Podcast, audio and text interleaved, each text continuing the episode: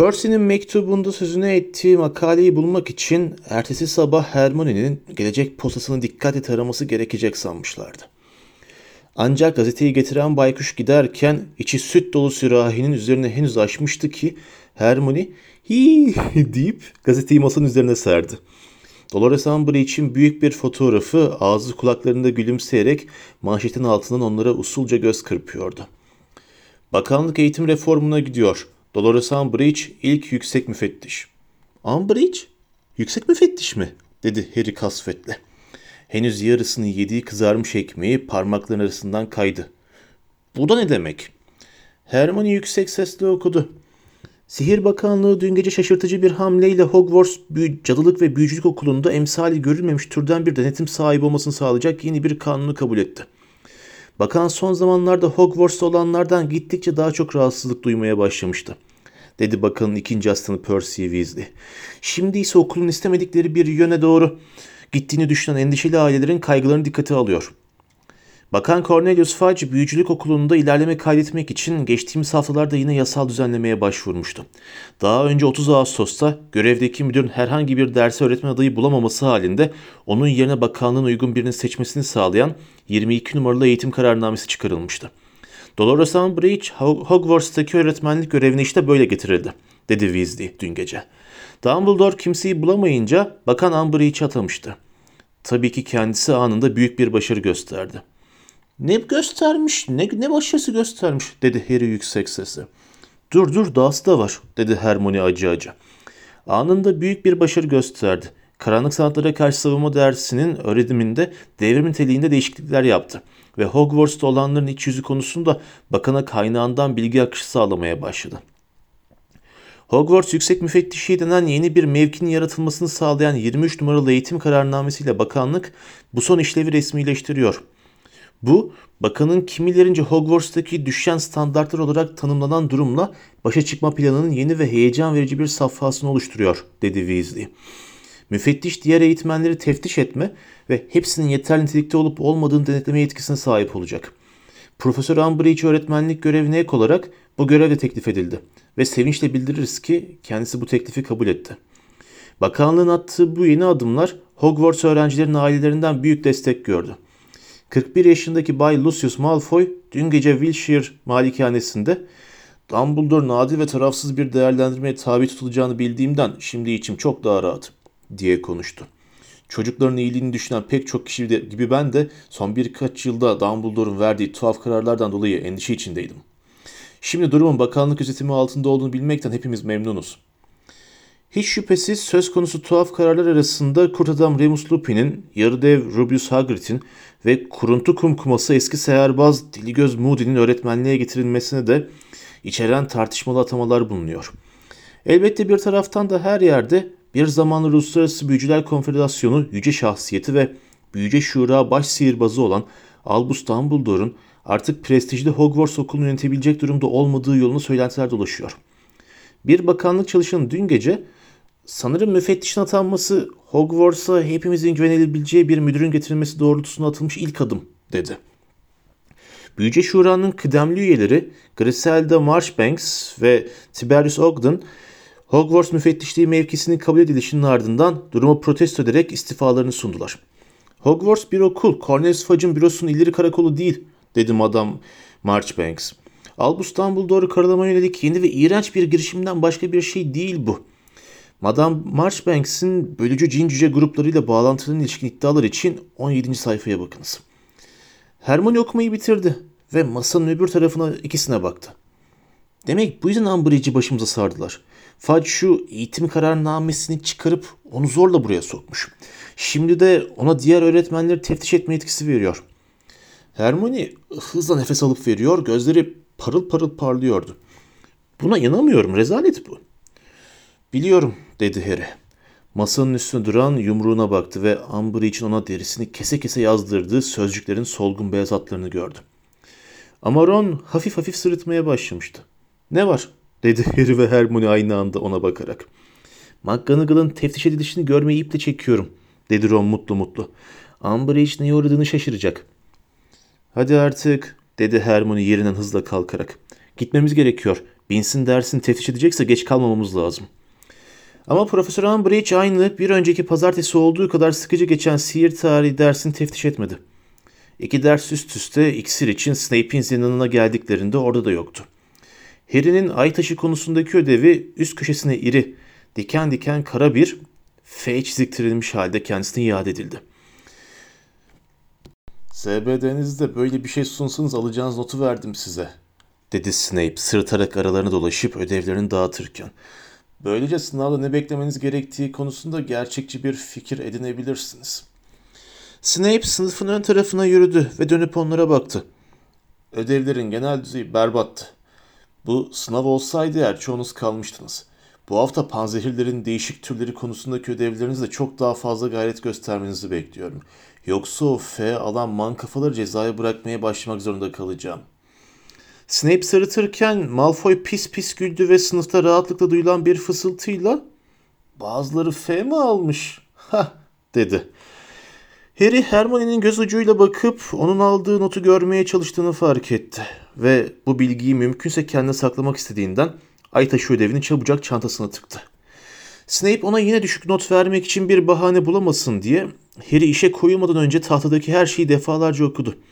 Hazırladığı kuvvetlendirme solüsyonu tam olarak Hermione'ninkinin turkuaz sonuna sahip olmamakla birlikte en azından Neville'inki gibi pembe değil maviydi. Ders sonunda şişesini Snape'in masasına bırakırken içine meydan okumayla karışık bir rahatlama duygusu vardı. Eh geçen haftaki kadar kötü değil değil mi? dedi Hermione. Zindanın merdivenlerine çıkıp öğle yemeğine gitmek için giriş salonundan geçerlerken. Ev ödevi de çok kötü sayılmaz değil mi? Harry de Ron'da cevap vermeyince söyledi. Yani tamam madem SBD düzeyinde not veriyor. Zaten en yüksek notu beklemiyordum ama şu anda geçer bir notta epey cesaret verici ne dersiniz? Harry'nin gırtlağından her anlama gelebilecek bir ses çıktı. Daha sınava kadar birçok şey olabilir tabii. Kendimizi geliştirecek çok vaktimiz var ama şimdi aldığımız notlar bir tür taban oluşturuyor değil mi? Üstüne bir şeyler koyabileceğimiz bir taban. Birlikte Gryffindor masasına oturdular. Yani tabii bir sıfır alsam da daha çok heyecanlanırdım. Hermione dedi Ron sert bir sesle. Ne not aldığımızı merak ediyorsan sor. Hayır yani ben şey e, madem söylemek istiyorsunuz ben Z aldım dedi Ron kasesine çorba koyarak. Mutlu oldun mu? Eh bunda utanılacak bir şey yok dedi Fred. Az önce George ve Lee Jordan'la birlikte masaya gelmiş Harry'nin sağına oturmuştu. Şöyle güzel sağlam bir Z'nin utanılacak hiçbir tarafı yok. Ama dedi Hermione. Z'nin anlamı? Zayıf. Evet dedi Lee Jordan. Yine de F'den iyidir. Değil mi? Yani felaketten yani. Harry yüzüne ateş bastığını hissetti ve böreğinin üstüne eğilip öksürük krizine tutulmuş gibi yaptı. Başını yeniden kaldırdığında Hermione'nin SBD notları konusuna hala doyamamış olduğunu gördü üzüntüyle. Yani en yüksek olan not o olağanüstü diyordu. Sonra U. Hayır B diye düzeltti George. Beklenenin üstünde. Ben hep Fred'le benim her şeyden B almamız gerektiğini düşünmüşümdür. Çünkü sırf sınavlara gelmekle bile beklenenin üstüne çıktık. Herkes güldü. Hermione hariç. Oysa konuşmaya devam etti. Yani B'den sonra U var uygun. O da en düşük geçer not zaten. Öyle değil mi? Öyle öyle dedi Fred. Elindeki böreği bütünüyle çorbanın içine bandı. Ağzına attı ve olduğu gibi yuttu. Sonra Z var. Zayıf. Ron tebrikleri kabul edermiş gibi kollarını kaldırdı. Ve F yani felaket. Sonra da iyi diye hatırlattı George. İyi mi? diye sordu Hermione şaşkınlığa uğramış halde. F'den bile düşük mü yani? İyi de ne anlama geliyor? İfrit dedi George hemen. Harry George'un espri yapıp yapmadığını bilmemesine rağmen yine güldü. Kendini bütün SBD'lerin iyi aldığını Hermione'den saklamaya çalışırken gözünün önüne getirdi ve bundan sonra daha çok çalışmaya karar verdi. Teftiş edilen dersiniz oldu mu hiç? diye sordu Fred. Hayır dedi Hermione hemen. Ya sizin? Demin yemekten önce dedi George. Tılsım. Nasıldı? diye sordu Harry ve Hermione aynı anda. Fred omuz silkti. Öyle çok kötü değildi. Umbridge köşede elinde bir yazı atlıyla pusuya yatıp notlar aldı. Flitwick'in nasıl olduğunu bilirsiniz. Ona bir misafirmiş gibi davrandı. Hiç rahatsız olmuşa benzemiyordu. Umbridge pek bir şey demedi. Elisha'ya normalde derslerin nasıl olduğu hakkında bir iki soru sordu. Elisha da çok iyi olduğunu söyledi. Hepsi o kadar. İhtiyar, Flitwick'in notunun kırılacağını hiç sanmıyorum, dedi George. Genellikle herkesi sınavlardan kazasız belasız geçirir. Bu elden sonra kimin dersi var? diye sordu Fred Harry'e. Trelawney. Görüp göreceğim iyilerin en büyüğü. Biri de Umbridge'in kendisi. Eh uslu bir çocuk ol da bütün bugün Umbridge'e karşı kendini kaybetme dedi George. Daha fazla Quidditch antrenmanı kaçırırsan Angelina kuduracak.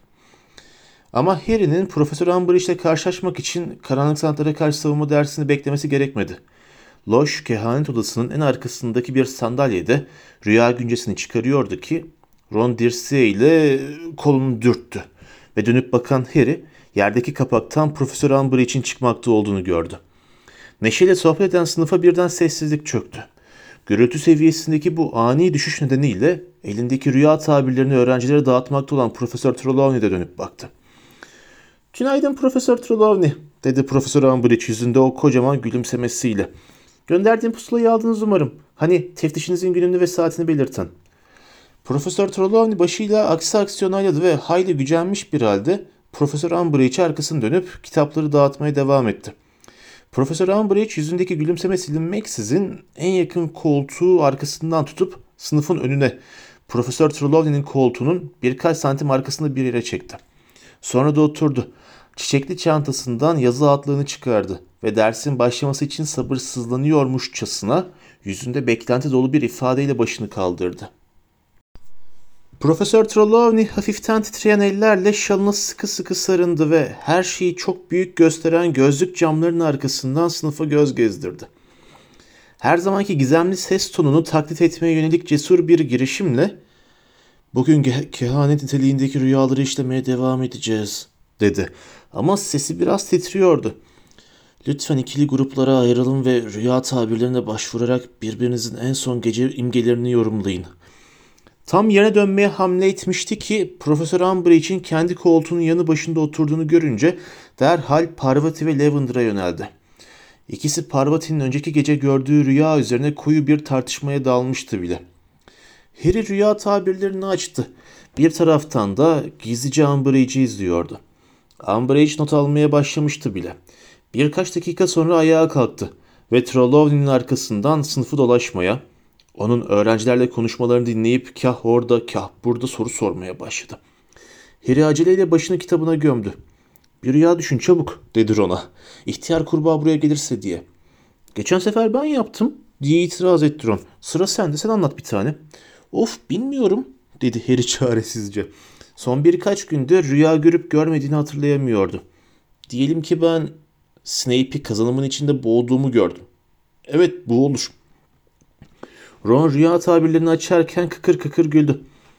Tamam rüyayı gördüğün tarihle yaşım ve rüya konusunun harf sayısını toplamamız gerekiyor. Acaba konu boğmak mı, kazan mı yoksa Snape mi? Ne fark eder seç bir tane işte dedi Harry. Riski göze alıp arkasına baktı. Profesör Umbridge şimdi Profesör Trelawney'nin omzunun dibinde duruyor ve kehanet öğretmeni Neville'a rüya güncesiyle ilgili soru sorarken not tutuyordu. Rüyayı ne zaman gördüm demiştin? dedi Ron hesaplarına gömülmüş halde. Bilmem dün gece ya da sen ne zaman istiyorsan dedi Harry. Amber için Profesör Trelawney'e söylediklerini duymaya çalışarak. Şimdi Ron'la onun oturduğu yerden sadece bir masa ilerideydiler. Profesör Umbridge yine yazı atlığına bir takım notlar alıyor. Profesör Trelawney ise son derece bozulmuş görünüyordu. Pekala dedi Umbridge başını kaldırıp Trelawney'e bakarak. Tam olarak ne zamandır bu görevde bulunuyorsunuz? Profesör Trelawney ona kaşlarını çattı. Teftişin gurur kırıcılığından kendini mümkün olduğunca korumak istiyormuşçasına kollarını kavuşturmuş, omuzlarını kısmıştı. Kısa bir sessizlikten sonra sorunun makul bir şekilde duymazdan gelebileceği kadar kırıcı olmadığına karar vermiş olacak ki yaklaşık 16 yıldır dedi fevkalade gücenmiş bir ses tonuyla. Hayli uzun bir süre dedi Profesör Umbridge yazı atlına not alarak. Sizi işe alan Profesör Dumbledore'du öyle mi? Doğru, dedi Profesör Trelawney sadece. Profesör Umbridge bir not daha aldı. Ve şanlı görücü Cassandra Trelawney'nin torununun torunusunuz, öyle mi? Evet, dedi Profesör Trelawney başını biraz kaldırarak. Bir not daha. Ama sanıyorum, yanılıyorsam düzeltin. Cassandra'dan bu yana ailenizde ikinci görü sahibi ilk kişisiniz. Bu tür şeyler genelde e, üç kuşak atlar, dedi Profesör Trelawney. Profesör Umbridge'in kurbağa gibi gülümsemesi yüzüne adam akıllı yayıldı. Elbette, dedi tatlı tatlı bir not daha alarak.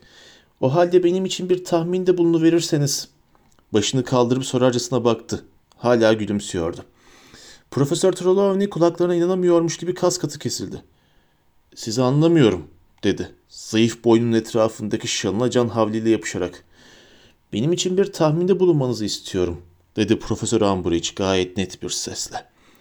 Kitapların arkasından çaktırmadan izleyenler sadece Harry ve Ron değildi. Sınıfın çoğu öylece kala kalmış, Profesör Trelawney'e bakıyordu. Trelawney boncuklarını ve bileziklerini şıkırdatarak sırtını dikleştirdi. İç gözün görüsü emre amade değildir, dedi. Hakarete uğramış gibi bir sesle. Anlıyorum, dedi Profesör Umbridge kadife gibi bir sesle. Yazı atlığına bir kez daha not aldı. Ben ama ama durun dedi Profesör Trelawney birden. Puslu sesini kullanmaya gayret ederek. Ancak sesinin öfkeden titriyor olması gizemli etkiyi berbat ediyordu. Sanırım sanırım bir şey görüyorum. Sizinle ilgili bir şey. Hatta bir şey hissediyorum. Karanlık bir şey. Vahim bir tehlike. Profesör Trelawney titreyen bir parmakla Profesör Umbridge'i işaret etti. Umbridge ise kaşlarını kaldırmış ona nazikçe gülümsüyordu. Korkarım, korkarım vahim bir tehlikeyle karşı karşıyasınız diye dramatik bir final yaptı Profesör Trelawney. Bir an sessizlik oldu. Profesör Umbridge'in kaşları hala kalkıktı. Pekala dedi usulca yine bir şeyler çiziktirerek. Eh elinizden gelen bundan ibaretse Arkasını döndü. Profesör Trelawney olduğu yere mıhlanmıştı. Göğsü gözle görülür bir şekilde şişip iniyordu. Harry Ron'un bakışlarını yakaladı ve onun da kendisi tamamen aynı şeyi düşündüğünü anladı. İkisi de Profesör Trelawney'nin koca bir sahtekar olduğunu biliyordu. Gel gelelim Umbridge'den öylesine nefret ediyorlardı ki kendilerini Trelawney'den yana hissediyorlardı. Yani en azından Trelawney yanı başlarında bitene kadar. Ee dedi kendinden beklenmeyecek kadar canlı bir sesle. Uzun parmaklarını Harry'nin burnunun dibinde şıklattı. Rüya güncelinize nasıl başladığınıza bir bakalım lütfen. Harry'nin rüyalarını gücünün yettiği kadar yüksek sesle yorumladıktan sonra anlaşılan hepsi hatta yulaf lapası yediğini gördüğü rüyalar bile feci ve zamansız bir ölüme işaret ediyordu. Harry'nin ona karşı sempatisi hayli azalmıştı. Bütün bunlar olurken Profesör Umbridge bir iki metre ileride durmuş not alıyordu. Zil çaldığında gümüş merdivenden ilk inen o oldu. 10 dakika sonra karanlık sanatlara karşı savunma sınıfına adım attıklarındaysa çoktan gelmiş, onları bekliyordu. Sınıfa girdiklerinde kendi kendine şarkı mırıldanıyor ve gülümsüyordu. Hepsi savunma sihri, kuramı kitaplarını çıkarırlarken Harry ve Ron aritmansiden gelen Hermione'ye kehanette olanları anlattılar. Ama Hermione'nin herhangi bir şey sormasına fırsat kalmadan Profesör Umbridge sınıfta sessizlik istedi ve herkes sustu. Asalarınızı kaldırın diye buyurdu yüzünde bir gülümsemeyle. Asalarınızı çıkaracak kadar iyimser olanlar onları üzüntüyle çantalarına geri koydu. Geçen derste birinci bölümü bitirdiğimiz için bugün 19. sayfayı açın ve ikinci bölüm yaygın savunma kuramları ve kökenlerine başlayın. Konuşmaya gerek yok. Yüzünde hala o kocaman kendinden memnun gülümsemesiyle masasına oturdu. Herkes aynı anda 19. sayfayı açarken sınıftan toplu bir iç çekiş yükseldi. Harry sıkkın sıkkın kitapta yıl boyunca okumalarına itecek kadar bölüm olup olmadığını merak ederek tam içindekiler sayfasına bakmak üzereydi ki Hermione'nin elinin yine havada olduğunu fark etti. Profesör Umbridge de fark etti. Üstelik bu sefer böyle durumlara karşı bir strateji geliştirmişe benziyordu. Hermione'yi görmemiş gibi yapmak yerine ayağa kalktı ve ön sıraların etrafına dolaşıp karşısına geldi. Sonra eğildi ve sınıfın geri kalanının duyamayacağı bir biçimde fısıldadı. Bu defa ne var Bayan Granger? Ben ikinci bölümü çoktan okudum dedi Hermione. Pekala o zaman üçüncü bölüme geçin. Onu da okudum, bütün kitabı okudum. Profesör Umbridge bir an gözlerini kırpıştırdı ama neredeyse hemen kendini toparladı yine. Peki o halde bana 15. bölümde Slinkhart'ın karşı uğursuzluklar hakkında söylediklerini anlatabilirsiniz herhalde. Karşı uğursuzlukların yanlış adlandırıldığını söylüyor, dedi Hermione hemen. Karşı uğursuzluk sadece kendi uğursuzluk büyülerini daha kabul edilebilir göstermeye çalışan insanların onlara verdiği bir isimdir diyor. Profesör Umbridge kaşlarını kaldırdı. Harry onun istemese de etkilendiğini anladı. Ama ben aynı fikirde değilim diye devam etti Hermione. Profesör Umbridge'in kaşları daha da kalktı. Bakışları ise belirgin bir şekilde soğuklaştı. Aynı fikirde değil misiniz? Değilim dedi Hermione. Umbridge'in tersine fısıltıyla değil, rahatlıkla işitilebilir bir sesle konuşuyordu. Ve bütün sınıfın dikkatini çekmişti. Bay Slinkard uğursuzluk büyülerini pek sevmiyor değil mi? Ama bence savunma amaçlı kullanıldıklarında çok faydalı olabilirler. Öyle mi dersiniz? dedi Profesör Umbridge fısıldamı yutup doğrularak. Ama korkarım ki bu sınıfta önemli olan Bay Slinkard'ın fikri, sizinki değil Bayan Granger. Ama diye başladı Hermione. Yeter dedi Profesör Umbridge. Tekrar sınıfın ön tarafına yürüyüp tam karşılarında durdu. Dersin başındaki şen şakrak halin eser kalmamıştı. Bayan Granger, Gryffindor'dan 5 puan alıyorum. Bunun üzerine sınıftan mırıltılar yükseldi. Neden? dedi Harry kızgın kızgın.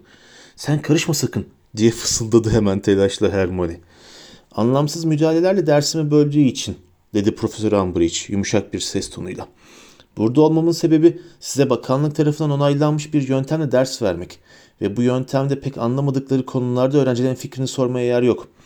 Daha önce bu dersi veren öğretmenlerin size daha çok serbestlik tanımış olabilir. Ama hiçbiri bir bakanlık teftişinden geçemezdi. Belki Profesör Quirrell hariç. Hiç olmazsa o kendini yaşınıza uygun konularda sınırlandırmıştı. Evet, Quirrell muhteşem bir öğretmendi, dedi Harry yüksek sesle. Yalnız kafasının arkasında Lord Voldemort'un bulunması gibi ufacık bir kusuru vardı. Bu sözleri Harry'nin ömrüne duyduğu en kulak tırmalayıcı sessizliklerden biri izledi. Sonra da ''Sanırım bir hafta daha cezası iyi gelecek Bay Potter'' dedi Umbridge ipek gibi bir sesle. Harry'nin elinin üstündeki kesik anca iyileşmişti zaten. Ertesi sabah ise yine kanıyordu. Akşam cezada hiç yakınmadı. Umbridge o zevki tattırmamaya kararlıydı. Üst üste yalan söylememeliyim yazarken her yeni harfle kesik derinleşmesine karşın gıkı çıkmadı. Bu ikinci haftalık cezanın en kötü tarafı George'un tahmin ettiği gibi Angelina'nın tepkisiydi. Salı sabahı kahvaltı için Gryffindor masasına geldiğinde Angelina onu köşeye sıkıştırdı. Ve öyle bir bağırmaya başladı ki Profesör McGonagall öğretmenler masasından kalkıp hızla yanlarına geldi. Bayan Johnson ne cüretle büyük salonda böyle çıngar çıkarırsınız. Gryffindor'dan 5 puan. Ama profesör gitti cezayı bıraktırdı kendini yine. Ne demek oluyor bu Potter? dedi Profesör McGonagall sert bir sesle. Hızla Harry'e dönerek. Ceza mı? Kimden? Profesör Umbridge'den dedi Harry mırıldanır gibi. Profesör McGonagall'ın kare çerçevenin arkasındaki boncuk gibi gözlerine bakamıyordu. Yani şimdi sen dedi Profesör McGonagall sesini arkalarındaki bir grup meraklı Ravenclaw'un duyamayacağı kadar alçaltarak. Geçen pazartesi sana yaptığım uyarıdan sonra yine Profesör Umbridge'in dersinde kendi kaybettiğini mi söylüyorsun? Evet diye mırıldandı Harry gözlerini yerden ayırmadan. Potter kendine hakim olman gerek. Bu gidişte başını ciddi bir belaya sokacaksın. Gryffindor'dan 5 puan da. Ama ne profesör? Hayır dedi Harry. Bu adaletsizlik karşısında fena halde hiddetenerek. Zaten o beni cezalandırıyor. Bir de siz niye puan alıyorsunuz? Çünkü göründüğü kadarıyla cezaların senin üzerinde herhangi bir etkisi olmuyor. Dedi Profesör McGonagall tersler. Hayır tek bir kelime bile söyleme. Artık şikayet istemiyorum Potter. Bayan Johnson siz de ya bundan sonra bağırış çağrışınızı Quidditch sahasında saklayın ya da takım kaptanlığını kaybetme riskini göze alın. Profesör McGonagall öğretmenler masasına döndü. Angelina'nın uzaklaşmadan önce tiksinti dolu bir bakış attığı Harry o gittikten sonra kendini sıraya Ron'un yanına bıraktı. Burnundan soluyordu. Ben her gece elimi değiştiriyorum diye kalkıp Gryffindor'dan puan alıyorum. Bu nasıl adalet şimdi ha? Ron Harry'nin tabağına biraz domuz pastırması koyarak haklısın abi dedi halden anlar bir sesle. Öte yandan Hermione gelecek postasının sayfalarını karıştırmakla yetindi. Tek bir kelime bile etmedi. McGonagall'ın haklı olduğunu düşünüyorsun değil mi? dedi Harry kızgın kızgın. Hermione'nin yüzünü gizleyen Cornelius Fudge resmine. Keşke senden puan almasaydı ama bence seni Umbridge'e karşı kendini kaybetmeme konusunda uyarmakta haklı, dedi Hermione'nin sesi. Bu arada Fudge ön sayfada elini kolunu abartılı şekilde oynatıyor, belli ki bir konuşma yapıyordu. Harry tılsım dersi boyunca Hermione ile konuşmadı. Ama biçim değiştirmeye girdiklerinde onunla küs olduğunu unuttu.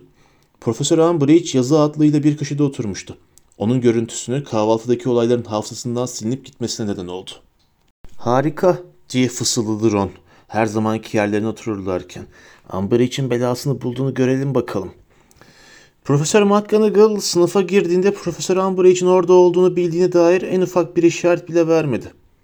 Yeter, dedi ve ses bir anda kesildi. Bay Finnegan, lütfen buraya gelin ve ödevleri dağıtmaya başlayın. Bay Brown, şu fare kutusunu alın. Aptallaşma kızım, sana zarar vermezler. Ve her öğrenciye bir tane dağıtın. Ehem ehem, dedi Profesör Umbridge. Ders yılının ilk gecesinde Dumbledore'un sözünü kesmek için kullandığı o gülünç küçük öksürüğe başvurarak.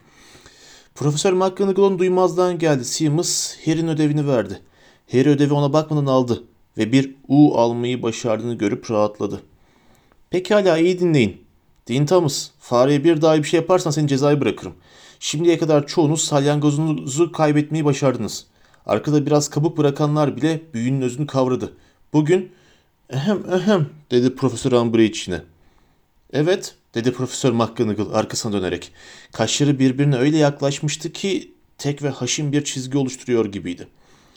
Merak ettim Profesör acaba teftişinizin tarihi ve saatiyle ilgili notumu belli ki almışım yoksa size sınıfımda ne aradığınızı sorardım dedi Profesör McGonagall.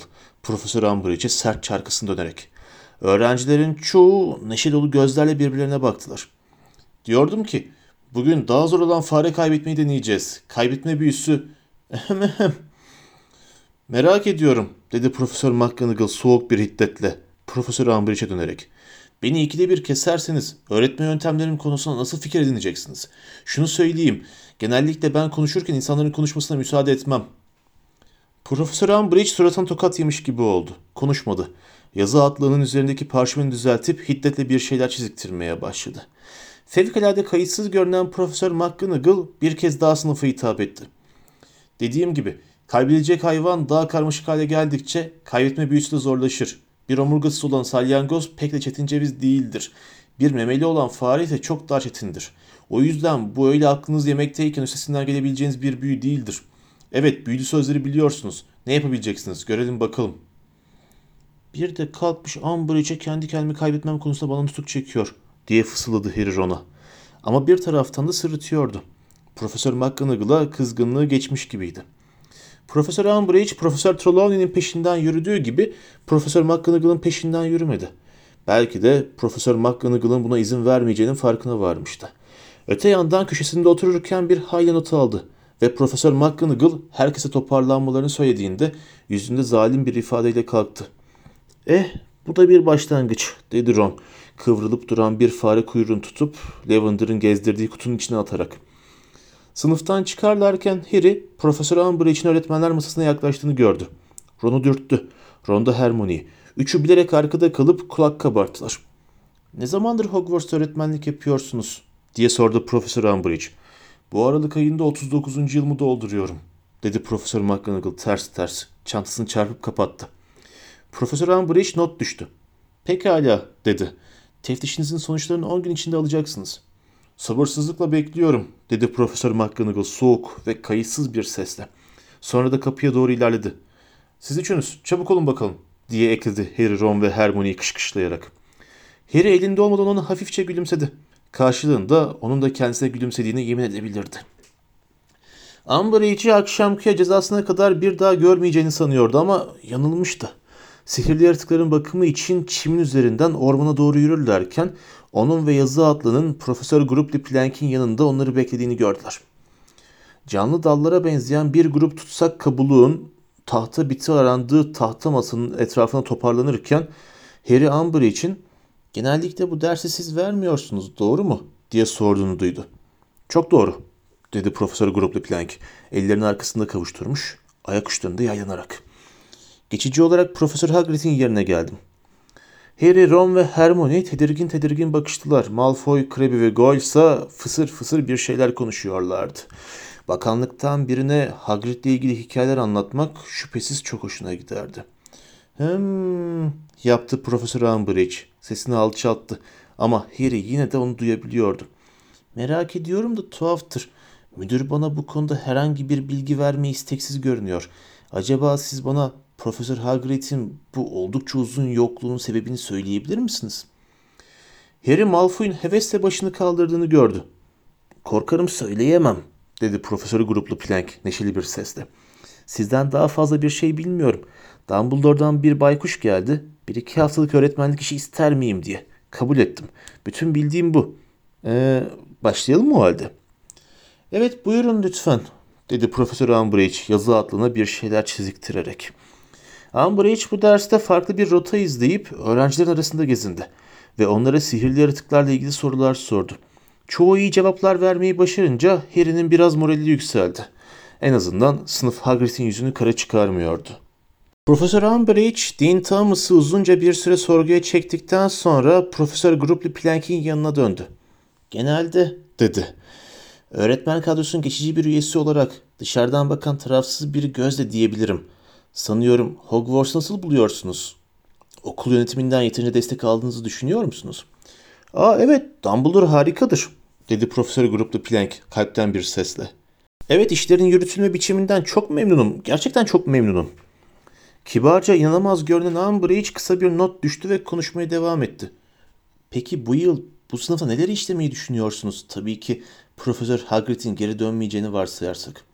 Ha onlara SBD'den en çok çıkan yaratıkları göstereceğim, dedi Profesör Gruplu Plank.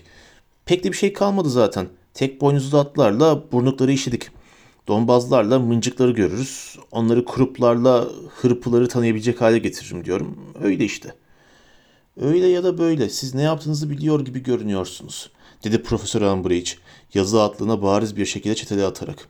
Harry onun siz kelimesine yaptığı vurgudan hoşlanmamıştı. Bir dahaki sorusunu Goyla sormasındansa hiç hoşlanmadı. Peki duyduğuma göre bu derste yaralanmalar olmuş, doğru mu? Goyle salak salak sırıttı. Malfoy hemen atılıp cevap verdi. Bendim o, dedi. Bir hipogrif beni yaraladı. Bir hipogrif mi? dedi Profesör Umbridge çılgınca çiz- çiziktirerek. Tek nedeni Hagrid'in söylediklerini yapmayacak kadar aptal olmasıydı, dedi Harry kızarak. Ron da Hermione de inlediler. Profesör Umbridge başını ağır ağır Harry'e doğru çevirdi. Bir gecelik ceza daha sanırım, dedi usulca. Peki çok teşekkür ederim. Profesör Gruplu Plank bence bu kadar yeterli. Teftişinizin sonucunu 10 gün içinde alacaksınız. Şahane, dedi Profesör Gruplu Plank ve Profesör Umbridge çimin üzerinden şatoya doğru yürümeye koyuldu. Harry o gece Umbridge'in odasından çıktığında neredeyse gece yarısı olmuştu. Eli öylesine kanıyordu ki üzerine sardığı eşarp lekelenmişti. Döndüğünde ortak salon boş olur sanıyordu ama Ron'la Hermione yatmayıp onu beklemişlerdi.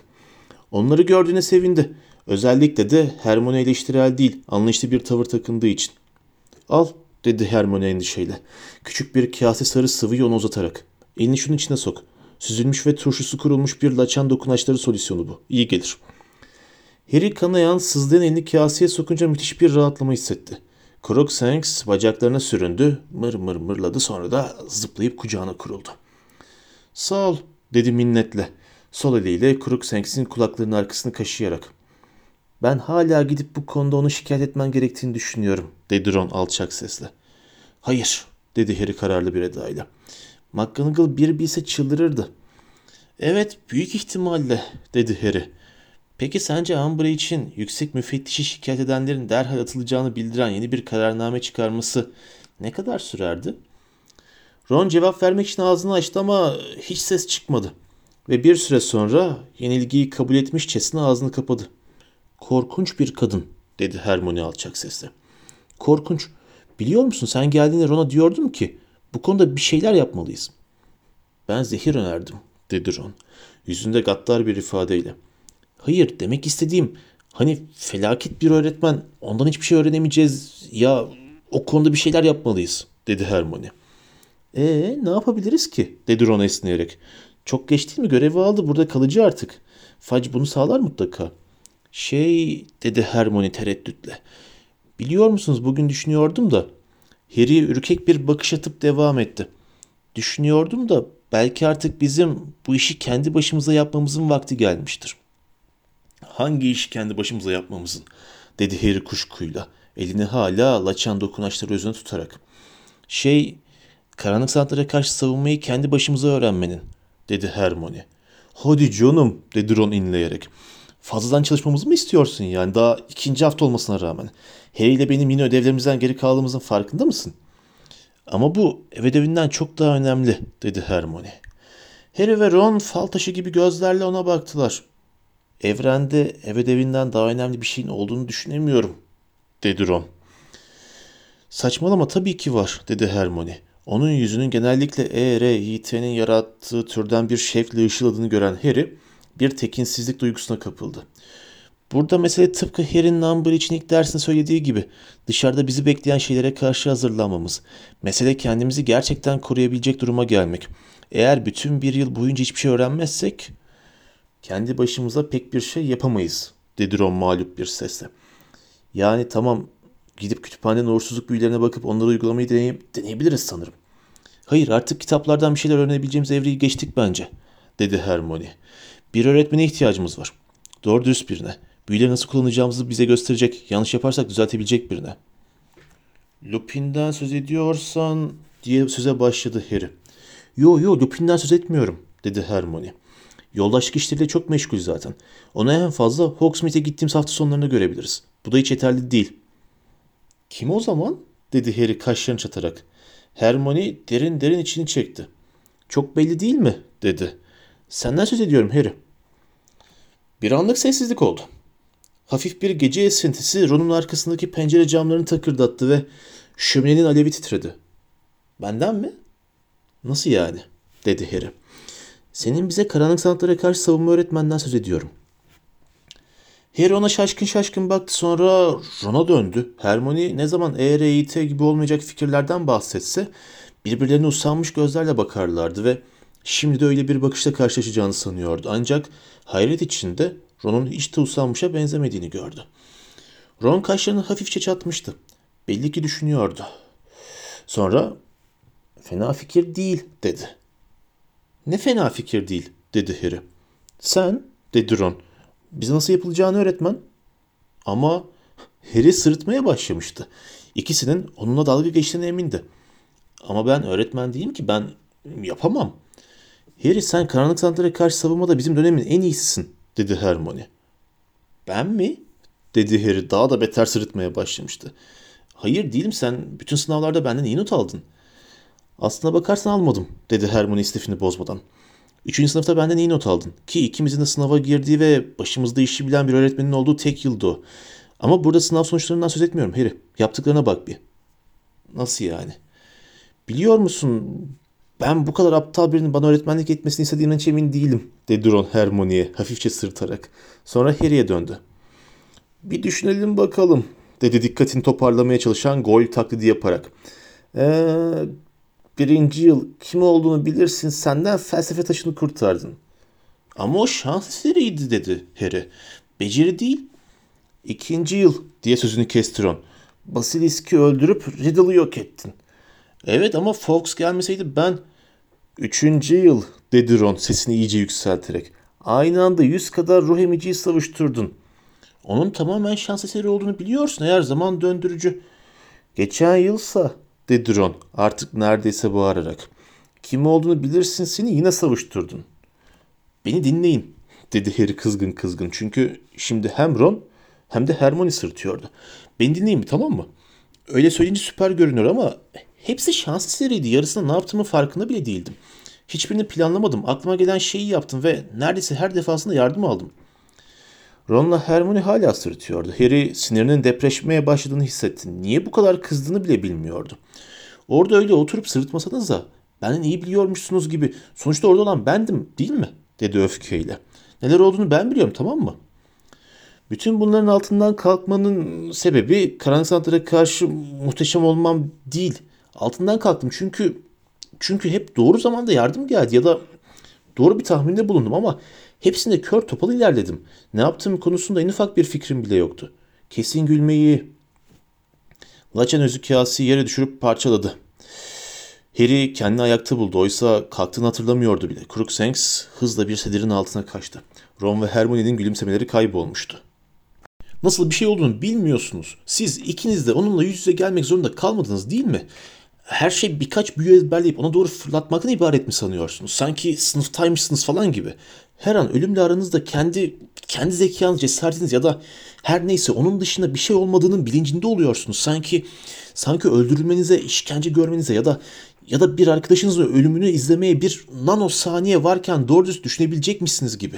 Derslerde bize bunu hiç öğretmediler. Böyle şeylerle başa çıkmaya çalışmanın nasıl bir şey olduğunu siz ikiniz de orada öyle oturmuş benim burada böyle ayakta olmam hayatta olmam çok zeki bir çocuk olduğumu gösterirmiş gibi davranıyorsunuz. Sanki sanki Cedric Diggory aptalmış, sanki yüzüne gözüne bulaştırmış gibi. Anlamıyorsunuz onun yerinde ben de olabilirdim. Eğer Voldemort'un bana ihtiyacı olmasa ben olurdum zaten.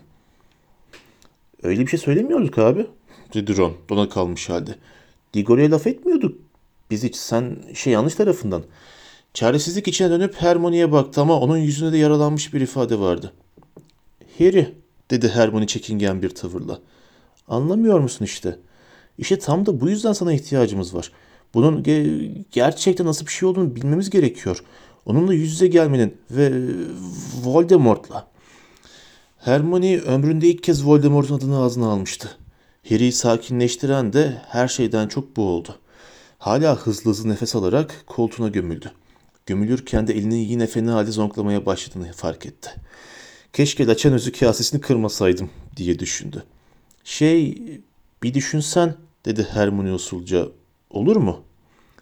Harry söyleyecek bir şey bulamadı. Patladığı için kendini utanmaya başlamıştı bile. Neyi onayladığının pek farkında olmadan kafa salladı. Hermione ayağa kalktı. Eh ben gidip yatıyorum dedi becerebildiğince do- doğal bir sesle. Ee, iyi geceler. Ron da ayağa kalktı. Geliyor musun? dedi Harry tedirgin bir tavırla. Evet dedi Harry. Bir, bir dakika sonra önce şunu temizleyeyim. Yerdeki kırık kaseyi işaret etti. Ron anladığını belirtircesine başını salladı ve gitti. Reparo diye mırıldandı Harry. Asasını kırık porselen parçalarına doğrultarak. Hepsi hızla uçuşup birleştiler. Kase yepyeni görünüyordu ama laçan özünü kaseye döndürmenin yolu yoktu. Birden üzerine öyle bir yorgunluk çöktü ki koltuğuna gömülüp oracıkta uyuma fikri gözüne hayli cazip göründü. Ama kendini zorlayıp kalktı ve Ron'un arkasından yukarı çıktı. Huzursuz gecesi bir kez daha uzun koridorlar ve kilitli kapılar gördüğü rüyalarla geçti. Ertesi gün uyandığında ise yara izi yine sızlıyordu.